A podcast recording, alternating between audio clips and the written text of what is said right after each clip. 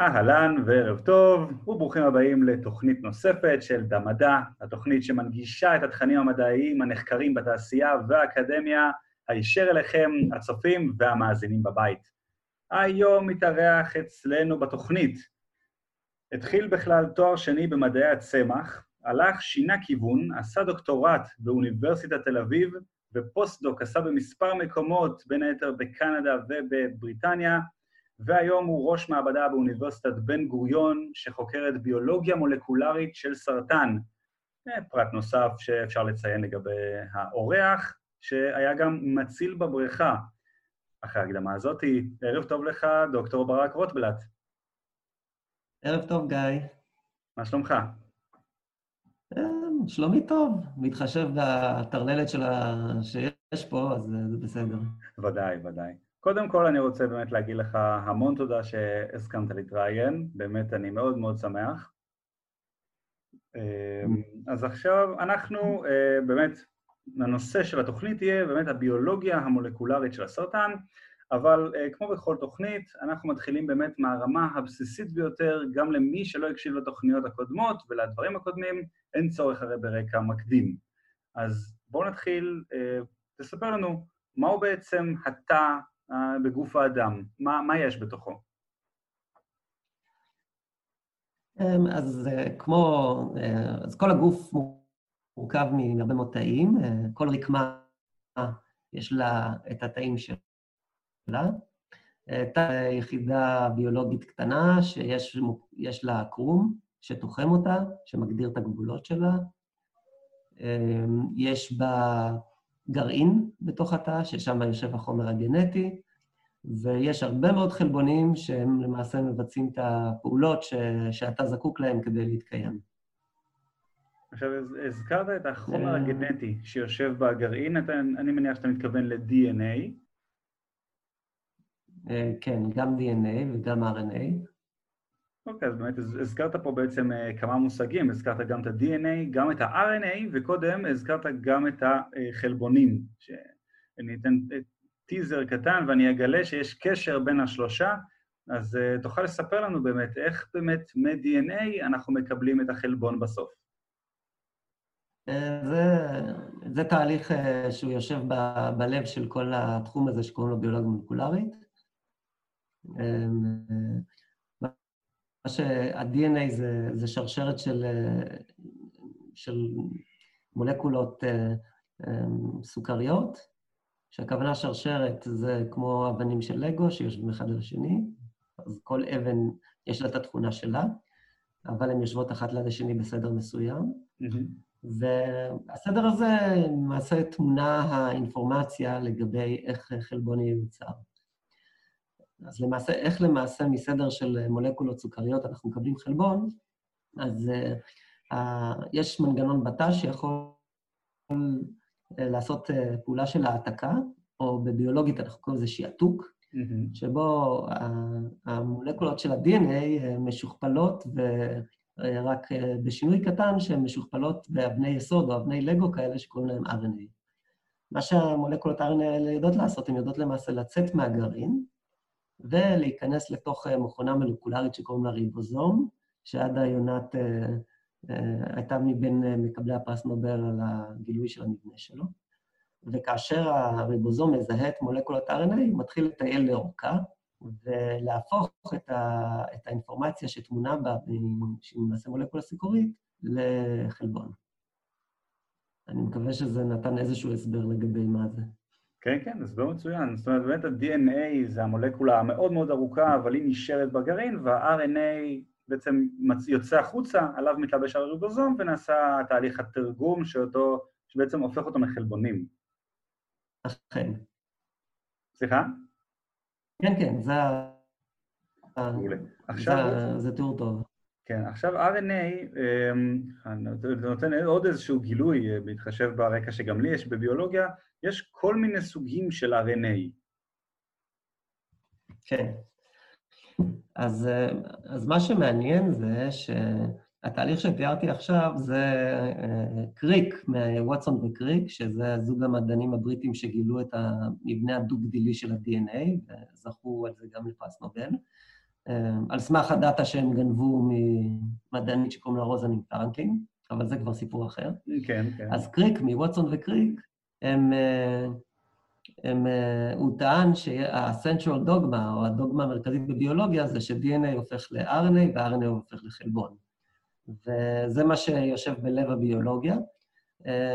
הוא אמר שזו הדוגמה המרכזית, הוא כמובן, הוא צדק במובן שזו הייתה הדוגמה, אבל הוא טעה במובן שעצם זה שזה דוגמה זה לא אומר שזה נכון, וזה לא נכון. כי ישנם סוגים שונים של RNA שהם לא יוצאים מהגרעין והופכים להיות uh, מתורגמים לחלבון, אלא יש להם תפקידים אחרים בתא. וה-RNAים האלה קוראים להם RNAים שאינם מקודדים, מקודדים. הכוונה היא שאינם מקודדים, שאינם מקודדים לחלבון.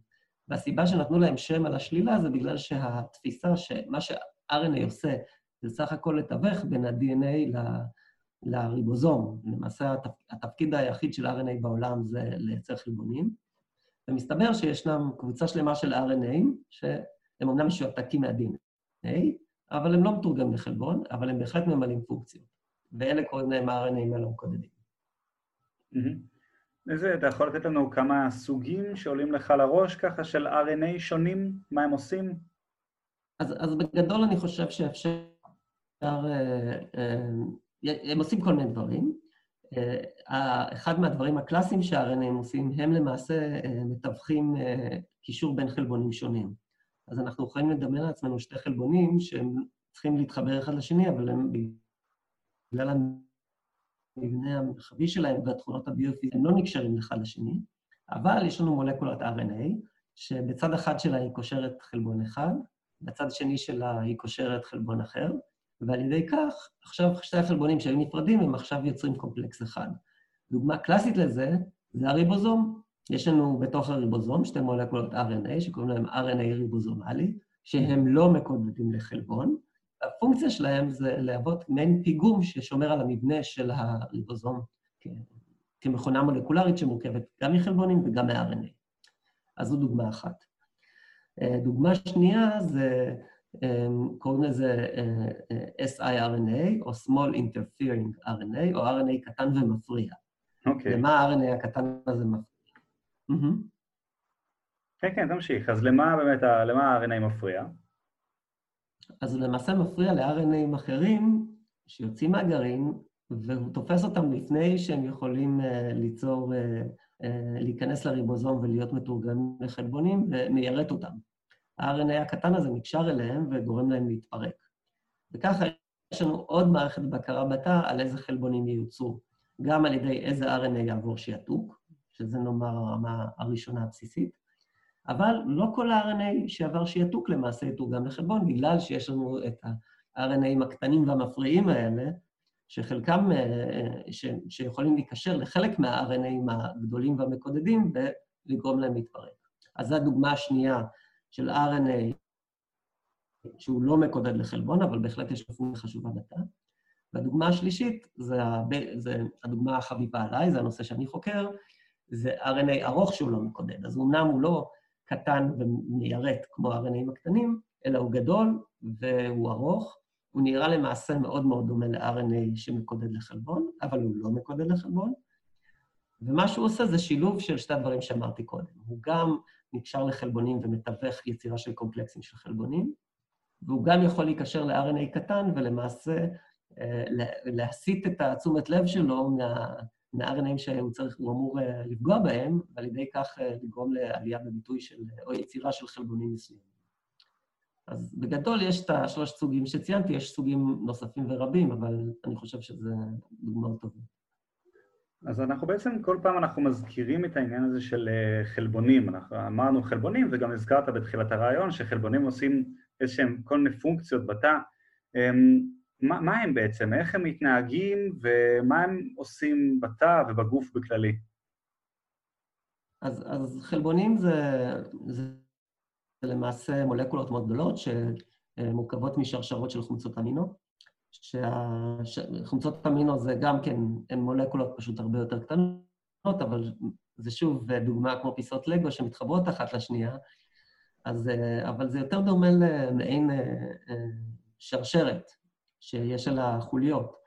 ועכשיו, השרשרת הזאת, אנחנו יכולים למתוח אותה ותהיה קו ישר, אבל אם אנחנו ניקח שרשרת ונניח אותה, היא לא תישאר קו ישר, וגם פה השרשרת הזאת מתקפלת ומקבלת מבנה תלת-מימדי במרחב. מה שמעניין זה שהרבה פעמים המולקולות הגדולות האלה, שיש להן מבנה מובנה, מבנה תלת-מימדי מובנה, הן יודעות לעבוד כמכונות מולקולריות ולבצע כל מיני פעולות. לדוגמה, יכולות לתפוס מולקולת סוכר ולפרק אותה. או הן יכולות להיקשר ל-DNA ולשעתק אותו ל-RNA, או הן יכולות להיקשר אחת לשנייה וליצור פיגומים ומבנים בתוך התא שלמעשה נותנים לתא את המבנה שלו. אז זה כמה דוגמאות למה חלבונים יודעים לעשות. אז, אוקיי, אז באמת אה, הזכרת את התהליכים האלה, ובסוף גם נוצר לנו חלבון. אמ, יש איזשהם מנגנונים שמשגיחים על התקינות של כל אחד מהשלבים, דיברנו על השיעתוק וגם על התרגום שנעשה על ידי הריבוזום. מה המנגנונים שישנם בתא בשביל למנוע טעויות? אז, אז טוב, זו שאלה מצוינת, ובאמת אנחנו רואים שהאבולוציה היא, ככל שה, שהמנגנון הוא יותר קריטי לתא, ככה האבולוציה דאגה, או מן הסתם ככה נוצר באבולוציה יותר מנגנונים שמבקרים עליו. אז למה אני מתכוון? למשל DNA. כן? DNA זה מולקולה חשובה שיש לשמור עליה, כי אם יש מוטציה ב-DNA, אז כמובן זה יכול לגרום ליצירה של חלבון לא תקין, וזה יכול לגרום למחלות כמו למשל סרטן. כן, אז יש מנגנונים, יש חלבונים, שברגע שיש שבירה ב-DNA, או שיש אה, איזושהי מוטציה ב-DNA, התפקיד שלהם זה לנסות לתקן את זה. והחלבונים האלה באים, קושרים את ה-DNA ומנסים לתקן אותו. במידה שהם לא הצליחו, הם מאותתים לחלבונים אחרים שהתפקיד שלהם זה להרוג את התא. ולמעשה, אתה יודע, החלבונים יודעים להפעיל אה, מנגנון התאבדותי, שאם אתה ניסה לתקן את ה-DNA ולא הצליח, הוא נכנס לתהליך של התאבדות, וזה בשביל למנוע שיהיה תאים שיש בהם מוטציה שגורמת אה, למשל אה, לסרטן. אז שם יש בקרה מאוד חזקה. הבקרה על שעתוק היא פחות חזקה. ההנחה היא, הסיבה היא ש, שלייצר RNA מבחינה אנרגטית, זה, זה לא לוקח הרבה אנרגיה, מצד אחד, ומצד שני, ה-RNA למרות שהוא בסופו של דבר מתורגם לחלבון, הוא לא כל כך יציב, הזמן, הזמן חיים שלו בתא הוא קצר. ולכן אם נניח אתה שיעתק RNA, או יצר מולקולת RNA שהיא לא בזמן או במקום המתאים, אין בעיה, הוא יחכה קצת והיא פשוט תתפרק. אתה יוכל להמשיך הלאה. איפה שכן יש בקרה מאוד חזקה זה על החלבונים. כי מה שקורה שאם חלבונים הם עובדים בצורה לא תקינה, או הקיפול המרחבי, המבנה המרחבי שלהם נפגם, אז זה יכול לגרום לצרות צרורות בתוך התא. מחלות שקשורות למחלות שנגרמות מכך שהתא מאבד את היכולת לבקר את הטיפול של החלבונים שלו, זה מחלות כמו אלצהיימר, כמו סכרת, פרקינסונס. אז זאת אומרת, יש לנו מחלות בעיקר נוירודגנרטיביות, אבל גם רבות אחרות, ש... שהתוצאה שלהן זה חלבון לא מקובל. אז אתה אה, אז באבולוציה נוצרו חלבונים, שהתפקיד שלהם זה לעזור לחלבונים אחרים להתקפל. קוראים להם צ'פרונים, או מלווים. והחלבונים המלווים האלה יודעים לזהות חלבונים שלא מתקפלים טוב, ומנסים לקפל אותם, עושים מאמץ ומנסים לקפל אותם אה, בחזרה למבנה הנכון. והיה והם לא הצליחו, אז הם מאותתים לתא, שמע, יש לנו פה הרבה חלבונים לא מקופלים, ואתה נכנס לפעולה, אחד מהדברים, ש... אחד מהדברים שקורה בתא זה הוא מפסיק לייצר חלבונים חדשים. זאת הרעיון הוא, עד שיעבור זעם, אתה מנסה לתקן את מה שיש לו, ולא יוצר חדשים, חלבונים חדשים שגם הם צריכים ליווי של צ'פרונים, וגם הם למעשה אה, יהיו מעמסה על המערכת של בקרת איכות של התא. אז, אה, אז זה, זה, זה הרמות שבהן אתה מנסה לתקן דברים. זאת אומרת שחלבונים באמת עושים הכל, הם גם אפילו מבקרים את עצמם, זאת אומרת, ממש יש כל מיני תפקידים ועד לחלבונים מבניים, וטוב, באמת הזכרנו פה לא, לא מעט פעמים את מחלת הסרטן, ואנחנו נדבר עליה עוד בהמשך, אבל קודם אתה הזכרת, אני עובר לנושא קצת אחר, אבל אחרי זה הכל יתקשר, אני עובר לנושא של מטאבוליזם. אתה קודם הזכרת, נתת דוגמאות לכל מיני חלבונים, ונתת דוגמה אחת לחלבון שלוקח את הסוכר ומפרק אותו. אז אם כבר uh, הזכרת את המטאבוליזם במין רמיזה, אז בואו באמת תספר לנו בצורה מסודרת מה, מה הוא בכלל מטאבוליזם. שאלה טובה. אז באמת דיברנו עד עכשיו על חלבונים, אבל החלבונים מורכבים מחומצות אמינו. ודיברנו על RNA ו-DNA, ו-DNA ו-RNA מורכבים מחומצות גרעין. וכל התהליכים האלה שאנחנו מדברים על שעתק RNA ל-DNA ל-RNA, לשכפל את ה-DNA, לייצר חלבון, זה הכל לוקח אנרגיה. ואז השאלה, מאיפה כל האבני, אבני בניין האלה באים, ואיך הם, איך דואגים שהם, שיגיעו האבנים, אבני בניין הנכונות למקום הנכון. ובתחום הזה עוסק התחום של מטאבוליזם. וכשאנחנו מדברים על מטאבוליזם, למעשה אנחנו מתייחסים לתהליכים שקורים בתא, שהמשמעות שלהם היא לקחת מולקולות ולעבד אותן כך שיש לנו את האבני בניין המתאימים לבצע את כל הפעולות שאתה צריך לבצע. אוקיי, okay. ואיך בעצם כל התהליך הזה מתרחש בפועל, בתוך התא? אמ, בפועל מה שקורה זה, התא הוא, כמו שהזכרנו, זה, זה יחידה, יחידה בסיסית הביולוגית. אז, אז אם נבין מה זה, אני חושב שנוכל להבין די בקלות מה זה מטאבוליזם. אז מה זה, מה זה יחידה? אם אנחנו מסתכלים ברקמה תחת המיקרוסקופ, אנחנו נראה שהיא מורכבת מתאים, שבתוך תוק, כמעט בכל התאים האלה יש גרעין. עכשיו, מה, מה, מה תוחם תא? מה אומר שזה תא אחד, והנה לידו זה התא השני? אז יש ממברנה, יש איזה קרום שומני, אמ, ש, שהיא תוחמת את התא. עכשיו, השומן הזה צריך לבוא מאיפשהו. אז התא, יש לו, אה, שוב פעם, קבוצה של חלבונים שקוראים להם טרנספורטרים. התפקיד שלהם זה לתפוס מולקולות שנמצאות מחוץ לתא ולהכניס אותן פנימה. איזה מולקולות אתה מכניס מבחוץ פנימה? הוא מכניס גלוקוז, סוכר, הוא מכניס גלוטמין, שזו חומצה אמינית, והוא מכניס שומנים. הגלוקוז, הגלוטמין, השומנים שנכנסים לתא, הם לאו דווקא בדיוק השומנים או החומצות אמינו או, האבני, או הנוקלאוטידים שאתה צריך. ועכשיו יש סדרה שלמה של חלבונים בתא, קוראים להם אנזימים, שהם יודעים לתפוס את המולקולות האלה ולעשות להם שינויים קטנים, להוריד אטום, להוסיף אטום, לפרק אותם לחצי וכן הלאה, לעשות להם את השינויים הדרושים על מנת ש...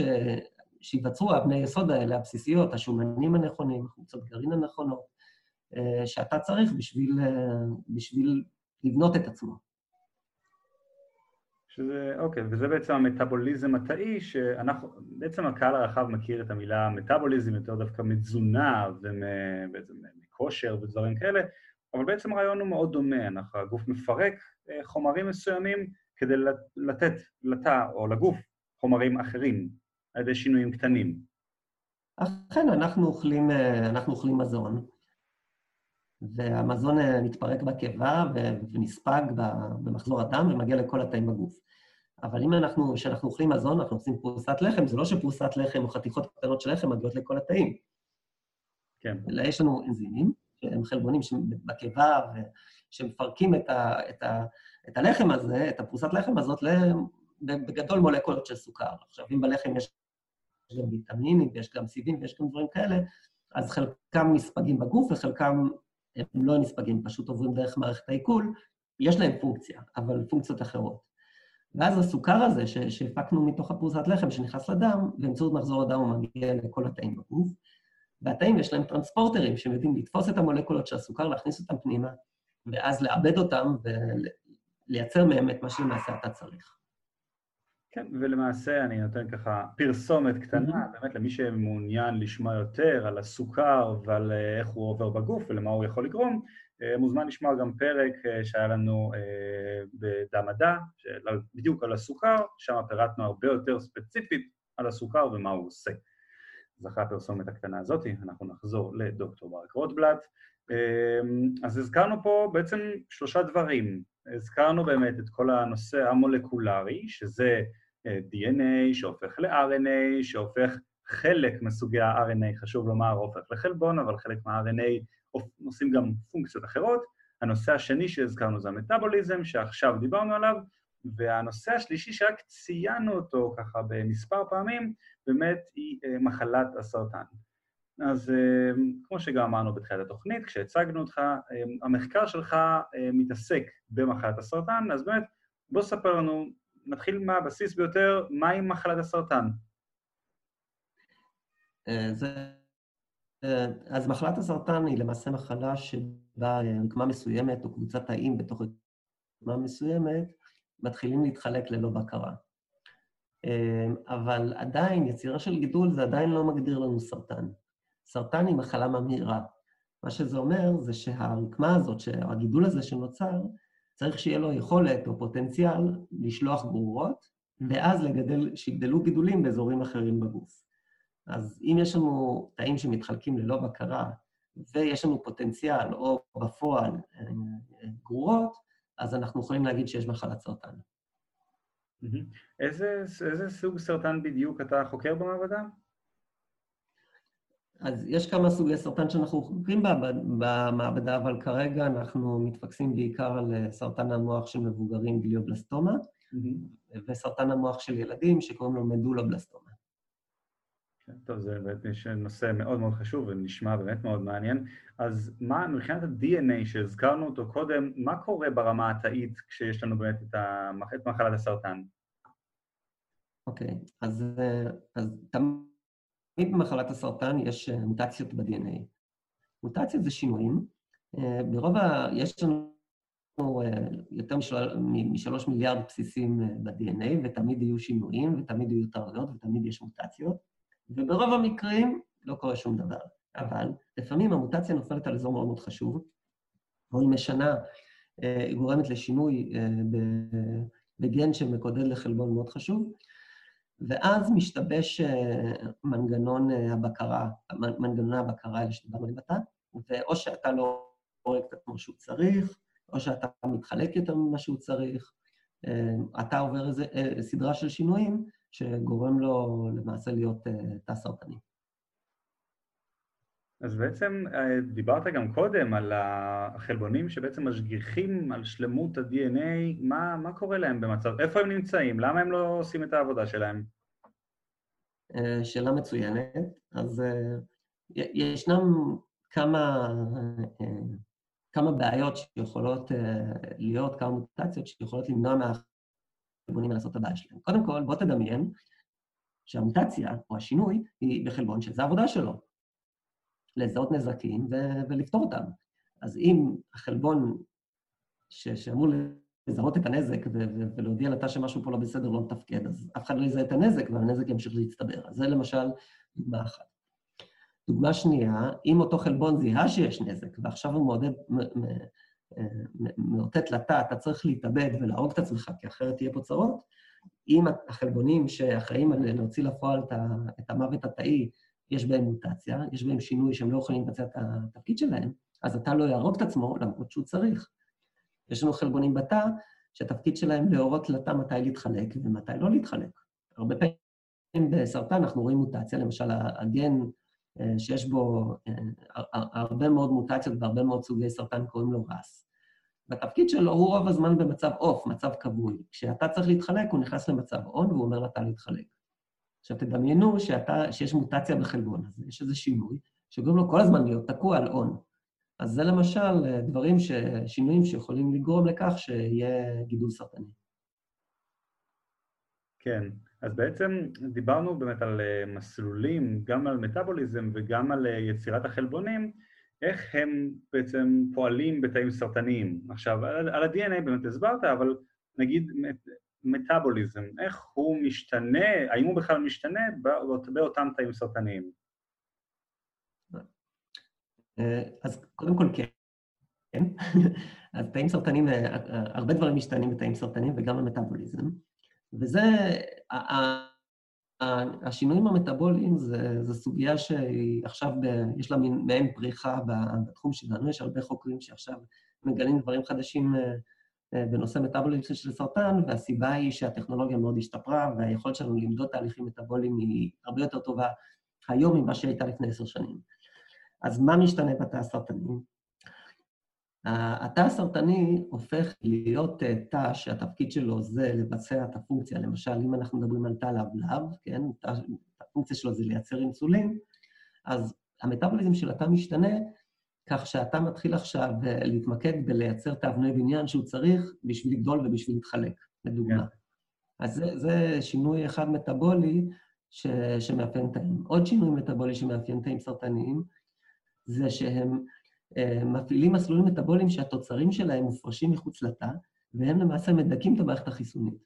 אז יש לנו פה כל מיני אה, שינויים מטאבוליים ש, שאתה עושה, משנה את המטאבוליזם שלו ומשחק איתו על מנת שיהיה לו יתרון בתור תא סרטני.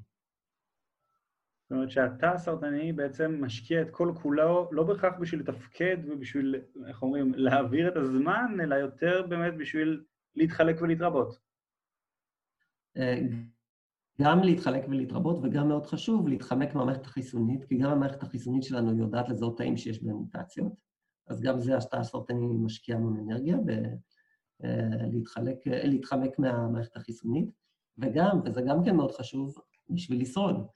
כי מאוד, מאוד, כמובן שבסרטן הנושא של חלוקה הוא מאוד קריטי, כי אם אתם לא יתחלקו לא יהיה גידול, אבל בשביל שתא יוכל להתחלק הוא צריך לשרוד. והרקמה הסרטנית, בגלל המבנה שלה, המבנה הארכיטקטוני שלה, הגיאומטריה שלה, היא רקמה שהזרימת דם אליה היא לא טובה. והאספקה של נוטריאנטים לגידול סרטני היא רחוקה מלהיות אופטימלית. בוא נאמר, תא שריר מקבל, אה, מקבל אה, זרימה, יש עליו זרימה טובה של דם, והוא מקבל את כל מה שהוא צריך כל הזמן. תא סרטני הוא כל הזמן רעב. בגלל שהזרימת דם לתוך הגידול היא לא טובה, התא הסרטני כל הזמן חסר לו דברים מאוד בסיסיים, כמו סוכר, כמו חמצן אה, וכמו הרבה דברים אחרים. אז, אז, אז התא הסרטני, בנוסף לזה שהוא משנה את המטאבוליזם שלו בשביל שהוא יוכל להתחלק, לגדול ולתקשר עם התאים שמסביבו לטובתו, הוא גם עסוק המון בהישרדות.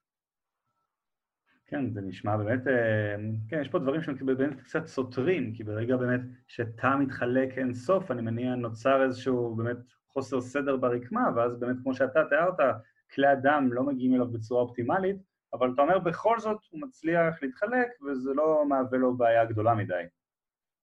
אה, אתה יודע, בעיה גדולה צריך לשאול אותו, אבל... כן, אה, אני לא אדבר בשמו. זה כן בעיה גדולה, והסיבה היא שאם אנחנו מסתכלים איזה, איזה התעמלות התא הסרטני צריך לעשות בשביל לשנות את המטאבוליזם שלו, כדי לפרנס את עצמו בתנאים הקשים האלה, אנחנו רואים שהתא הסרטני עושה שינויים, מש... עושה, עושה שינויים די גדולים על מנת uh, לספק את הצרכים שלו בתנאים האלה, שיוכל גם מצד אחד לשרוד בתנאים קשים, וגם, בנוסף לזה, עוד להתחלק ולגדול. אז, אה, אז התחום של מטאבוליזם בסרטן הוא תחום מאוד מאוד חשוב. למשל, אחד מהפרויקטים אצלנו במעבדה, אם, אם זה זמן טוב להיכנס לפרויקטים אצלנו במעבדה, אני לא יודע. זמן מעולה, אתה לא, אתה לא סתם פה בריאיון. אז למשל, אחד מהפרויקטים שאנחנו אה, אה, מתעסקים בו במעבדה, זה בדיוק הרעיון הזה, הפרדוקס הזה, אפשר לומר, של איך זה שתא סרטני שמצד אחד צריך לשרוד בתנאים מאוד קשים, שחסר לו כל הזמן סוכר וחסר לו חמצן וכן הלאה, ומצד שני הוא גם רוצה להתחלק, איך הוא עושה את זה? והמוטיבציה וה, לשאול את השאלה הזאת היא נובעת מה, מההיגיון הבא. אם תא סרטני נמצא במצב של הרעבה, הוא, התיאוריה שלנו, ההיפותזה שלנו טוענת, אם הוא נמצא במצב של הרעבה, הוא יהיה הרבה הרבה יותר תלוי במנגנונים מולקולריים מאפשרים חיים תחת הרעבה, מאשר תא שנמצא ברקמה בריאה. שהרי אמרנו שברקמה בריאה יש זרימת דם ואתה מקבל את כל מה שהוא צריך. לעומת זאת, תא סרטני כל הזמן נמצא במצב של הרעבה. עכשיו, באבולוציה נוצרו אצלנו כל מיני מנגנונים מולקולריים, שגם תא בריא הרי צריך לפעמים להסתדר עם מצב שחסר לו מזון, כן? מצב קיצוני זה מצב ש, שאנחנו, אין לנו גישה לאוכל. ו- ואתה צריך גם הגוף שלנו, אבל גם התאים בגוף שלנו צריכים לשנות את, ה, את המטאבוליזם שלהם על מנת אה, לשרוד את התנאים האלה. עכשיו, מה שאנחנו חושבים זה שבגלל שתאים סרטניים הם כל הזמן נמצאים במצוקה מטאבולית, הם מאוד מאוד מאוד תלויים במנגנונים האלה שנולדו, או באו לעולם לא בשביל לפרנס את הסרטנים, באו לעולם בשביל לעזור לגוף שלנו להתמודד עם הערבה, עם מצב של רעב. כן. ואם נבין מה זה המנגנונים האלה, ואם נדע איך להשבית אותם, אז, אז זה מה שנותן לנו uh, בעגה המקצועית הסרטנית uh, therapeutic window, או במילים אחרות, זה נותן לנו חלון הזדמנויות, כי הרעיון הוא שאם אנחנו נדפוק את המנגנונים האלה, אז התאים הסרטניים מאוד מאוד יסבלו.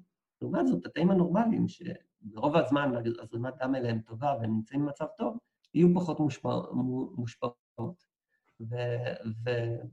ואחד מהפרויקטים במעבדה זה באמת להבין איך איך אתה מתמודד עם הרעבה לגלוקוז, ספציפית אנחנו מתמקדים בגלוקוז, mm-hmm. ובמחשבה שאם נצליח להבין את זה, אז אולי נוכל למצוא איזושהי תרופה, או אנחנו, או אנשים אחרים, שיפגעו במנגנון הזה, ובתקווה שזה יעזור לחולים. באמת הזכרת את הגלוקוז, ודיברנו קודם על זה שתאים אוכלים סוכר. אה, סרטן אוהב סוכר, אני מניח, לפי איך שתיארת את זה. כן, סרטן אוהב סוכר, ואחד מה... אפשר להגיד, יש שתי דוגמאות מאוד יפות לזה לדעתי. דוגמה אחת זה הנושא של פטסקאן. אחד מהכלים הכי, הכי חזקים שיש, שעומדים בפני אונקולוג, לראות האם חולה יש לו גידול, ואם יש לו אז איפה, זה אה, שיטת הדמיה שקוראים לה פטסקאן. ומה זה למעשה עושים אה, בפטסקאן? לוקחים מולקולה של, מולקולות של גלוקוז ומצמידים להם אטום רדיואקטיבי. אה, את, המולק... את הגלוקוז הזה נותנים, מזריקים לתוך הווריד של החולה, או של מי שצריך לאבחן אותו, והגלוקוז הזה נכנס למחזור הדם והולך לכל הרקמות. עכשיו, תאים סרטניים, בגלל שהם כל כך אוהבים סוכר, הם מייצרים המון המון טרנספורטרים, אותם חלבונים שתופסים דברים מחוץ לתו ומכניסים אותם פנימה, הם מייצרים המון המון טרנספורטרים לגלוקוז. וכל מולקולת גלוקוז שחולפת ליד תא סרטני ישר נלכדת בטרנספורטר ונכנסת פנימה. וזה גם מה שקורה בגופו של החולה. אז עכשיו, אם אנחנו מזריקים לדם של חולה אה, מולקולות מסמנות גלוקוז מסומנות רדיואקטיבי, ונותנים להם קצת אה, להיספג ברקמות, ואז עושים סריקה של החולה, מהראש עד לרגליים, עם, אה, על מכשיר שיודע לזהות סיגנל רדיואקטיבי, אז אנחנו רואים שהאזור, איפה שנמצא הגידול, בדרך כלל הוא מאוד מאוד זורח. אז, אז השילוב הזה של, עם הידע שמצד אחד תאים סרטניים טורחים ומייצרים הרבה הרבה טרנספורטרים ללכוד כל מולקת הגלוקוז שחולפת על פניהם, ומצד שני ששיטת הפטסקן היא כל כך שימושית ברפואה, אני חושב שזה די משכנע שתאים סרטניים הם מאוד uh, אוהבים גלוקוז. ומה קורה, זה כבר, זה שאלות שעולות לי תוך כדי, אני שומע גם את המחקר, והשאלה המתבקשת היא מה קורה לתא סרטני כזה כשאתה מרעיב אותו, כשאתה לא נותן לו גלוקוז, האם הוא מצליח לעשות איזשהו פיצוי בדרך? או. אז זו, זה, זו בדיוק השאלה שאנחנו שואלים, והתשובה היא כן, הוא מצליח לעשות פיצוי. ואז השאלה שאנחנו שואלים היא זה, אוקיי, אם הוא מצליח לעשות פיצוי, איזה, איך, איך הוא עושה את הפיצוי הזה? אז uh, אני חושב ש, uh, שאנחנו יכולים uh, להסתכל על, ה, על הפיצוי הזה כשאנחנו מנסים להבין מה למעשה עושה רקמה לא סרטנית, כל רקמה, מרקמה של שמר עד רקמה של בן אדם, מה היא עושה שהיא מורעבת ל, לסוכר בכלל, והיא מורעבת uh, באופן כללי גם. אז אנחנו כולנו מכירים את זה על הגוף שלנו, שאנחנו צורכים הרבה מזון ויש לנו הרבה אנרגיה בגוף, אנחנו מייצרים שומן. וזה לא רק אצלנו בגוף, זה גם אה, ביצורים כמו שמרים, יצורים מאוד מאוד פשוטים, זו אסטרטגיה אה, טובה ש... ש... ש... אה, שנוקטת, ננקטת באבולוציה, שנבררה על ידי האבולוציה, אסטרטגיה טובה לשמור אנרגיה לשעת חירום. ולכן, כשיש לנו הרבה אנרגיה, אנחנו עושים תהליך של יצירת שומן, או באנגלית fatty acid synthesis. זה המטאבוליזם שלנו. אנחנו יכולים לתפוס מולקולת סוכר ולהפוך אותה למולקולת שומן. מה קורה כשאנחנו רעבים? אנחנו עושים בדיוק הפוך, אנחנו שורפים שומן, אה, או, במילים, או מחמצנים אותו. וחמצון של שומן באנגלית זה fatty acid oxidation, זה התהליך ההפוך, שמעשה אנחנו לוקחים שומן ומפרקים אותו אה, ומשתמשים בפחמנים שלו, באבני יסוד שלו, בשביל לייצר אה, חומצות גרעין למשל, אה, כל מיני דברים שאתה צריך בשביל להתקיים. עכשיו, הסוויץ' הזה, מלייצר שומן ולשרוף שומן, הוא למעשה אה, סוויץ' מלאכותי, אני קורא לזה. מדוע? מכיוון ששתי המסלולים האלה מתקיימים כל הזמן במקביל. זאת אומרת, זה לא אותם חלבונים או לא אותם אנזימים שעושים גם את היצירה וגם את הפירוק. Mm-hmm. ואז לאן אני חותר בכל הסיפור הזה? שבגלל שכל הזמן יש לנו יצירה של שומן, כל הזמן יש לנו פירוק של שומן, הש...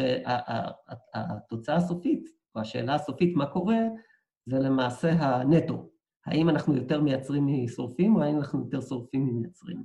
כן. זה למעשה, זה, זה למעשה הדברים שמשתנים בתקופה של הערבה. בתקופה של הערבה אנחנו צריכים, אנחנו מורידים מאוד את הקצב של היצירה של שומן, עדיין אנחנו מייצרים שומן, אבל אנחנו מורידים מאוד את הקצב, ואנחנו מעלים מאוד את הקצב של שרפת שומן. אז, אז למעשה, אם אנחנו יכולים להבין, נניח, סתם היפותזה תיאורטית, אם נבין איך אתה עושה את הסוויץ' הזה מלייצר, מלשרוף יותר ולייצר פחות, אה, אה, אנחנו יכולים, ואם אנחנו יודעים מה המנגנון ונצליח לדפוק אותו, אז למעשה מה שנקבל, נקבל תא סרטני שממשיך לייצר שומן למרות שהוא מורעב. אז זה ככה, אני מקווה שזה מסביר את מה, על מה אנחנו עובדים במעבדה ומה המנגנון שאנחנו מנסים להבין. זאת אומרת, אתה לא, במעבדה אתם שואפים לקחת בעצם מסלול שבמצב של ערבה המטרה היא לקחת שומן ולשרוף אותו, אבל במקום זה, זאת אומרת, לשבש לו את המנגנון, גם לשרוף אה, שומן וגם, סליחה, כן, גם להרעיב אותו וגם לשרוף את השומן, להשאיר אותו בלי כלום. אה, יותר נכון, להרעיב אותו ולהכריח אותו לייצר שומן למרות שהוא מורעב. בהנחה היא שאם הוא ייצר שומן בתנאים שיש לו מעט אנרגיה, הוא פשוט ישרוף את עצמו. כן, מאוד, זה נשמע מאוד מאוד מעניין, אפילו קצת מדע בדיוני שכזה. אני מניח שאתם גם צריכים למצוא מנגנונים שיהיו שונים מתאים רגילים כדי למקד את התרופה לגידול בלבד.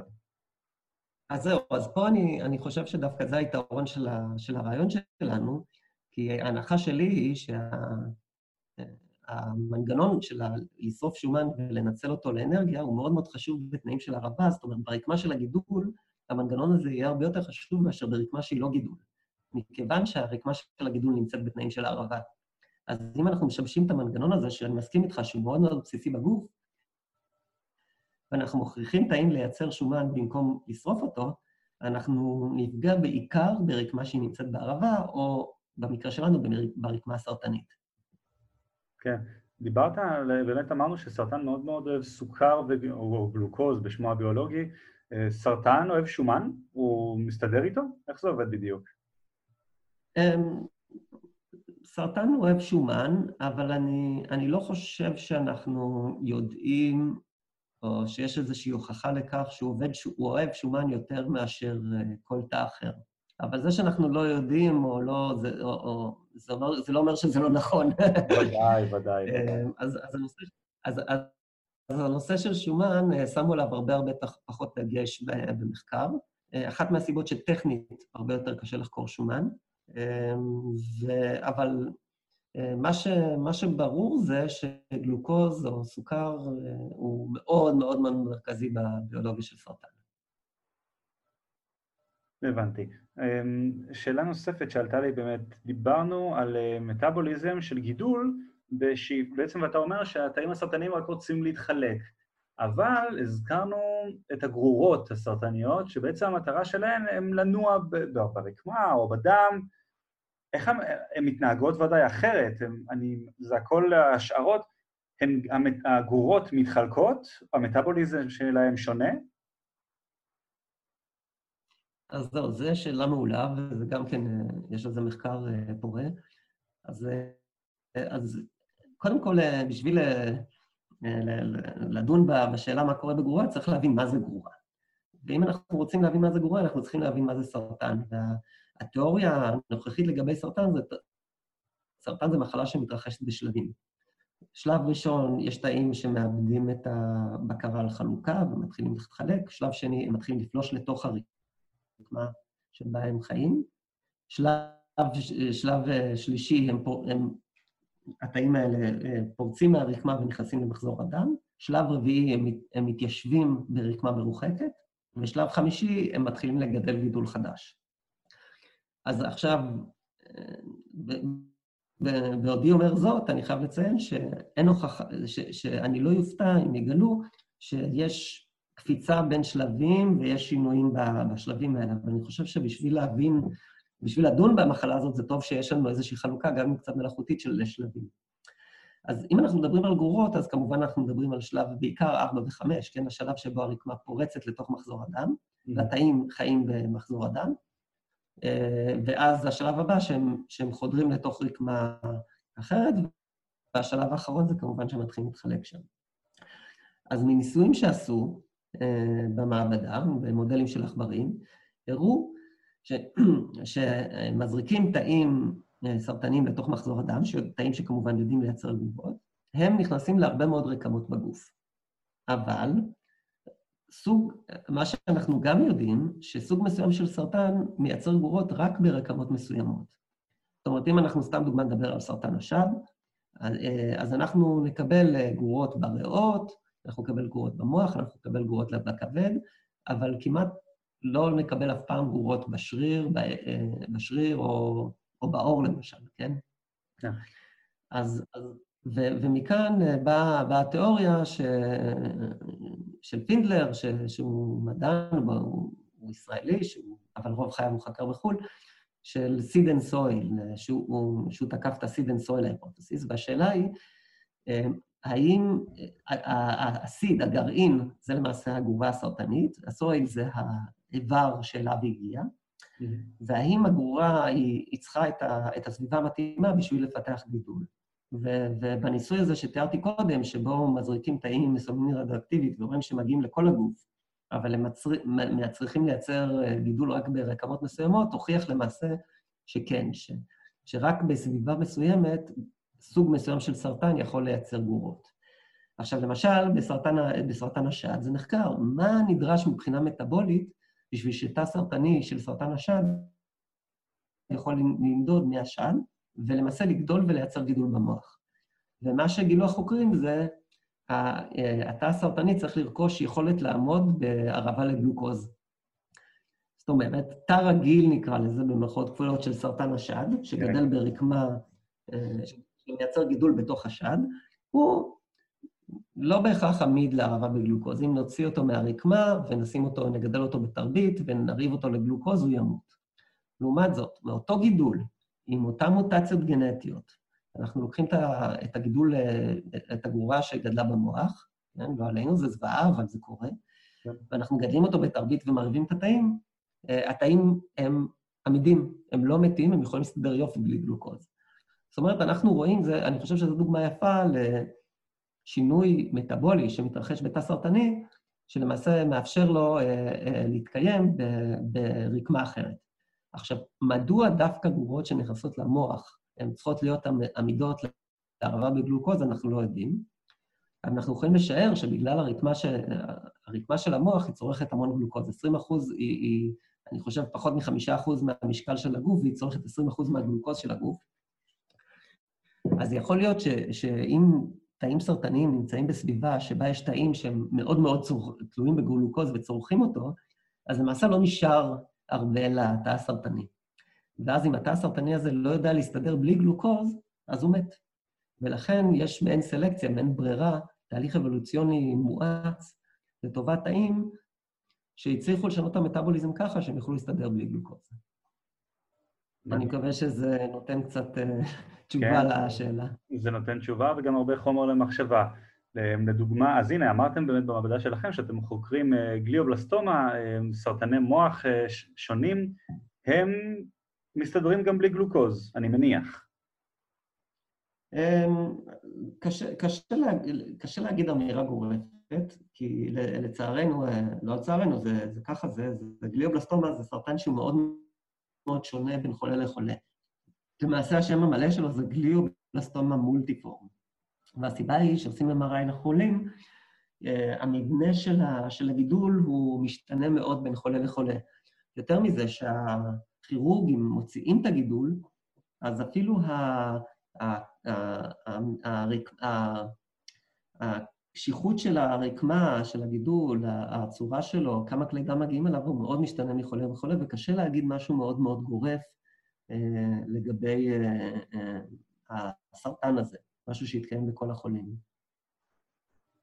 הבנתי. טוב, אנחנו מתקרבים כבר, אנחנו לקראת סיום. הזכרנו קודם את הנושא של ה-Long Non-Coding RNA, ה-RNA הארוך שלא מקודד לחלבון, זה גם כן נושא שנחקר אצלך במעבדה בהקשרי סרטן, אני מבין. כן, אז, אז זה, זה נושא שהוא יחסית חדש, בגלל שלפני שהיה לנו את הטכנולוגיה של הריצוף, אז לא, לא ידענו שהם קיימים, אז ב-15 שנה יודעים על ה-RNA הזה שהוא קיים. ומה שגילינו זה גילינו RNA אחד אה, מסוים, שלא לא היה ידוע שיש לו איזשהו תפקיד בתא, ומה שגילינו זה שבסרטן המוח של ילדים הוא שומר על התאים מפני התאבדות, ואילו בסרטן המוח של מבוגרים הוא עוזר לתאים להתמודד עם כימותרפיה. וואו. ועכשיו, כן, ועכשיו יש לי דוקטורנטית במעבדה, קוראים לה גל מזור, היא, היא גילתה שזה עוזר לתאים אה, של גליובלסטומה להתמודד עם כימותרפיה, ומה שהיא עושה עכשיו זה לנסות להבין איך המולקולת RNA הזאת עוזרת לתאים סרטניים אה, להתמודד עם, אה, עם כימותרפיה.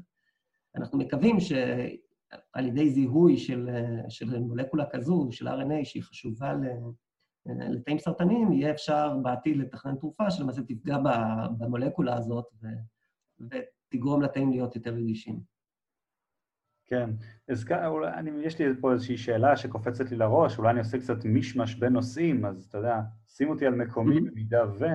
הזכרת קודם את ה-RNAים הקטנים, המפריעים, ה-siRNA. ניסיתם mm-hmm. אולי לעשות איזשהו ניסוי בעזרת ה-siRNA האלה שיצמדו ל-long non-coding RNA? זאת אומרת, לנסות לבטל את ה-RNA הארוך ולראות מה קורה? אכן עשינו את זה, עשינו את זה בתאים של אה, מדולובלסטומה, שזה סרטן המוח של ילדים, וזה גרם לתאים למות. והאתגר גדול כרגע בתחום, וזה לא, לא אתגר אישי שלי, זה אתגר של כל אה, חוקרי הסרטן ואת חברות הטובות בעולם, זה כמובן לייצר דרך שבה יהיה אפשר להכניס siRNA לתוך רקמה סרטנית של חולה, בצורה שהיא באמת תבקר את התשתיק או תחסל את ה-RNAים הרצויים. לצערנו עדיין אין את הטכנולוגיה הזאת, אבל uh, מצד אחד זה לצערנו, מצד שני זה נותן הרבה תקווה לפריצת דרך מאוד גדולה ברגע שהטכנולוגיה הזאת כן תהיה קיימת. מדהים. טוב, אנחנו באמת אה, לקראת סיום של פרק נוסף של דמדע. אה, דוקטור ברק רוטבלט, אם יש איזשהו מסר למאזינים שתרצה לומר, עכשיו זה הזמן. אז המסר שלי קודם כל, תודה רבה שהזמנת אותי, היה לי מאוד כיף אה, לדבר. בשמחה. אה, המסר שלי הוא שיש אה, עכשיו הרבה, הרבה דיבור והפניה של משאבים לחקר הקורונה. וכמובן שזה מאוד חשוב, ואני לא, לא רוצה להמעיט בחקר הקורונה, אבל דווקא אני רוצה לדבר על חקר שהוא לא של קורונה והוא לא של סרטן, אלא של חקר של דברים שהם יותר אקזוטיים, דברים שאנחנו קוראים לו מדע בסיסי. והסיבה היא שב-2007 היה חוקר שחקר איזשהו וירוס שקיים באיזשהו עטלף, והוא גילה שהווירוס הזה יש לו פוטנציאל לעבור לבני אדם וליצור מגפה. עכשיו, אני לא יודע מה עלה בגורל של אותו בן אדם, אבל אני, אני, אני בטוח שכמו כל המדענים שחוקרים דברים שקשורים למדע בסיסי, אה, היה לו מאוד מאוד קשה להשיג מימון למחקר שלו. והנקודה היא שלשים היום הרבה, הרבה, הרבה משאבים כספיים על, אה, על קורונה, זה למעשה להשקיע על המחלה של העבר. הקטסטרופה הבאה של האנושות תבוא מאיזשהו חיידק, מאיזשהו טפיל, מאיזשהו חרק, מאיזשהו צמח פולש, מאיזשהו ציפור. אני לא יודע, האמת היא שאנחנו לא יודעים מאיפה הוא יבוא. ורק על ידי יצירה של תשתית של מדע בסיסי מאוד מאוד אה, רחבה וחזקה, אנחנו נוכל להתמודד עם, ה... עם הדברים האלה. כן, מדע בסיסי תפקידו למנוע את מחלות המחר. זו נקודה נכונה, האמת שזו באמת נקודה נכונה. אולי היינו יכולים למנוע דברים אם היה יותר מושקע אה, במחקר הבסיסי. אז אה, כן, זו באמת נקודה למחשבה. אם כן, אה, נגמרה לנו עוד תוכנית של דמדע, אירחנו את דוקטור ברק רוטבלט מאוניברסיטת בן גוריון, שסיפר לנו על ה-DNA, ה-RNA ועל המטאבוליזם בתא ואיך כל אלה משתנים בתאים הסרטניים. וספציפית גם בסרטן המוח, מושא המחקר של המעבדה. תודה רבה לך, ברק, אה, מאוד מודה לך. כל טוב לכל המאזינים. וכל טוב גם ממני. נשתמע. יאללה ביי. ביי ביי.